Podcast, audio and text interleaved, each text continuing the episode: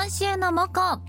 ニムさんと私内山。そしてスタッフがピックアップした一つの作品をみんなであれこれ言うコーナーです。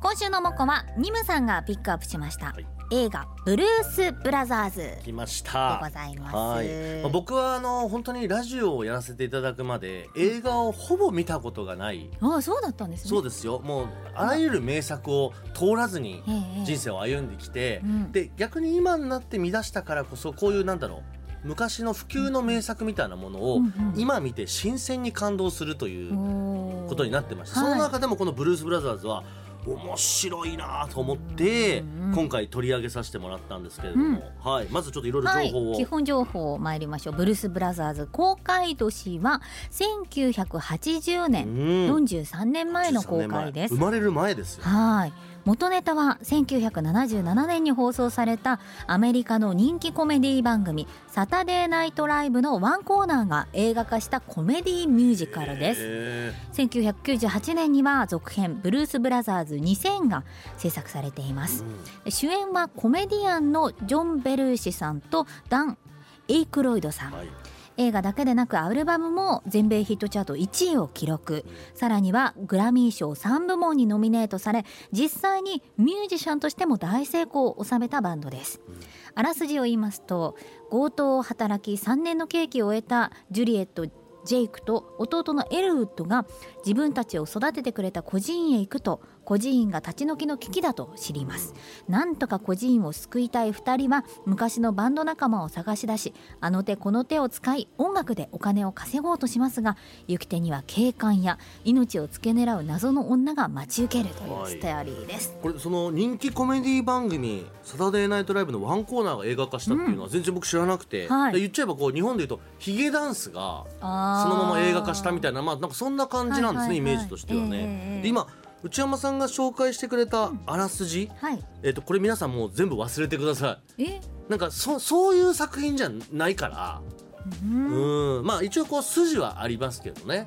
まあ、まあちょっとまず内山さん。はい。見てみての感想はいかがでしたか？いやまずですよ、うん。もう先週ねこの番このブルース・ブラザーズをはい。取り上げるにあたって、もううん。ニムさんが、うん。もう腹抱えて笑うと。も うもう大笑いするぞと。はいはい言われてたんで、言ってました。おおどんなもんかなと思ってうん見たんですけど、一回も笑わなかったんです ちょっと待ってよ。すっごいわからなかった三村滑りましたね感やめてください。いやいやいやそういうんじゃないですけどうん。私には うんちょっと分からず、でも映画としてはすごくね、はいハッピーエンド孤児院を救いたいって言って、うん音楽も楽しいしなんかはいはい全体的にハッピーな感じで,、そうですね。私はうん。悪くないなって思いましたよ。あ全体の感想としてはこはい。うプラスだけど、そうです。面白いって僕が散々こう力説してたあれに関してはちょっとどこがっていう感じになっちゃった。あれ私作品間違えたかなって途中まであれ え待ってブルース・ブラザーズってこれで合ってるよねってすごい確認しました。あそうですか、はい。そう僕がだから内山さんに事前に言ってたのはあの映画のそのジャケットとかだけで見ると、うん。こう黒ずくめの男2人がねええ。サングラスかぶって黒黒ハットででなんかちょっとこうハードボイルドなはい。ね、うん。なんかこう男臭い感じに見えるんだけど、えいざ中を見るともう本当にわめちゃくちゃ笑えるコメディ映画ですよって言ってたんですけど、はい。全然笑えなかった。逆にどこが笑うポイントか教えてほしいぐらいの。でもこれは僕正直内山さんがそうなるだろうなっていうのはちょっと予想してました。うん、でこれはまあ見たことある方見たことない方からするとちょっとピンとこないかもしれないんですけどあの映画の中で終始ねツッコミがないんですよね。だから要はなんつうのこうずーっとその世界観ナンセンスなこうシュールなボケがずーっと繰り広げられていく感じ。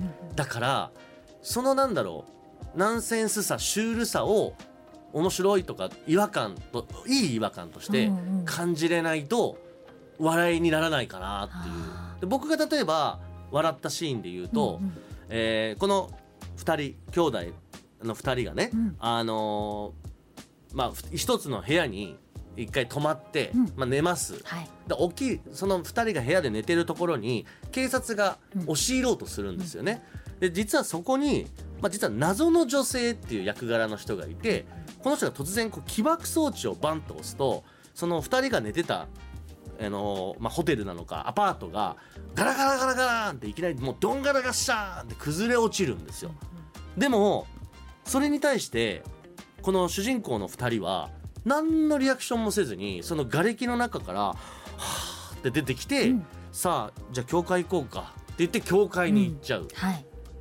めちゃくちゃ面白くないですか？いやそんなドタバタのうんうん。ビルドンガラガッシャーンわーってなってんのにうん全くそこに触れずうに、ん。はあって行く感じとか。いやなんでだよっていう。ああなるほど、そこいやそこどうした？とかね。ええもっとこう大ごとになっていいはずなのにそこさらっていく感じとか。ああおおすごい無傷だっていう感想。あの全てを受け入れるなるほど。そうか感じなんで。内山さんは怪我してない。そうツッコミよりもおおっていう全部。奇跡体験アンビリーバボー ってなっちゃったんだ。おーすごいと思って。ああ、そうなんだよな。だからそこをこうなんだよそれとか馬鹿げてるなって捉えられないとまあ笑いにはならないかな。多分ねなんなんでポイントが一個もなかったんだと思います。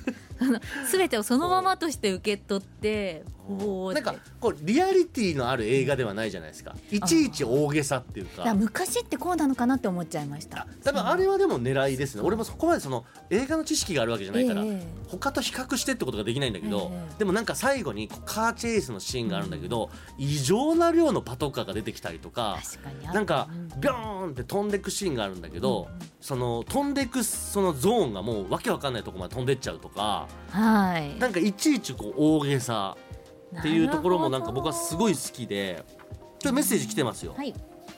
あでもねこれはパキの知り合いさんかっこよさしかない作品、えーブルース・ブラザーズの風貌曲シカゴコメディ、えーラストのジョン・ベルーシは圧巻でした、えーあの格好姿を試みましたが不審者になってしまうと思い 断念断念しました。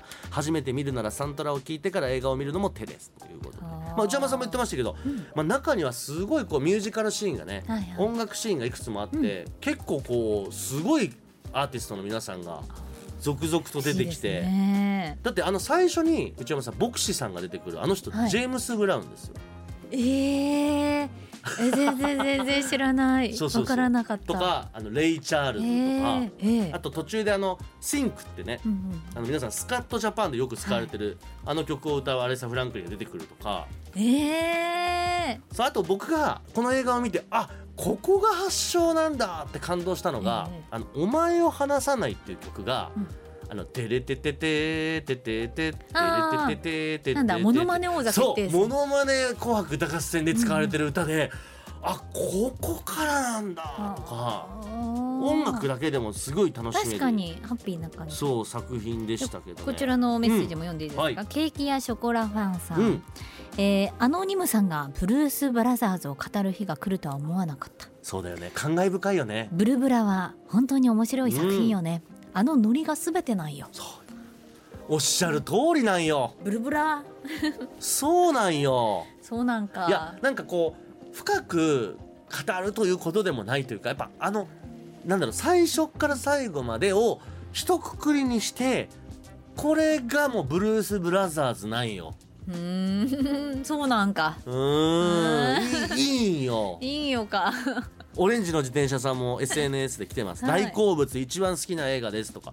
あのやっぱ男受けいいですね。それはでもすごいあの作品見ていただけると分かると思う。男は確かに。好きな感じ。なんだろうな。ちょっとガサツじゃないですけどちょっとなん,、なんだろうな。そういう感じあるじゃないですか。荒くれてる感じ。ねそうそうそう、うん。だからだから私は多分あんまりハマんなかったんだと思うんですけど逆にニムさんみたいな人、ツッコミ役と一緒に見てたらうん。面白かったかもしれない、そうかも突っ込なんでくれてたら笑えてたかもしれない。でもそれちょっとあるかもしれないですね、うん。ツッコミ体質な人の方がうん。見ててなんでだよって思えるから面白い。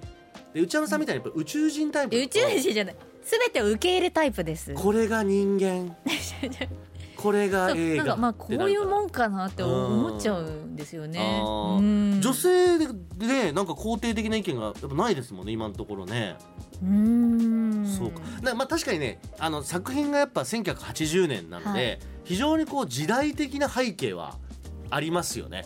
あのやっぱりこう男性と女性っていうののそのジェンダーレスでは全くないし、あの途中でやっぱブラックジョークはちょこちょこちょこちょこ出てくるし、あのそういうこう時代背景はあるとはいえあだ弁天島のロッケンローラーさんアメリカンジョークが満載。特に音楽はブルースやソウルが好きな人にはたまらない映画。うん。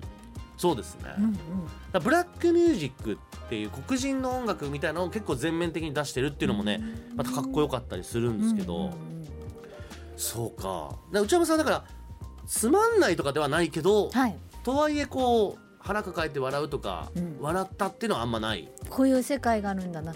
でもあの見方分かったんでツッコミどころを探してみれば面白いっていうのが分かったんで、あの2000 1998年、はいはいはい。続編？続編ね。ブルース・ブラザーズ2000、ちょっとこっちはツッコミどころ探しながら見てみたいないやぜひぜひ。なんかそのシュールな感じですよ、うん。だからなんかバカなことをこう正々堂々と振り切っちゃう面白さ、んっていうことですよねだから、はい本当にさっき内山さんがあらすじ僕あんま意味ないよって言ったのはなんでかっていうとこの2人の兄弟が自分たちがお世話になった孤児院がね立ち退きになっちゃうから、うんそれをなんとかするためのっていう一夜二夜の話じゃないですか。はいでもそんなことはもう最初の振りでしかなくてあとはただうわーってなりたいだけなんですよ。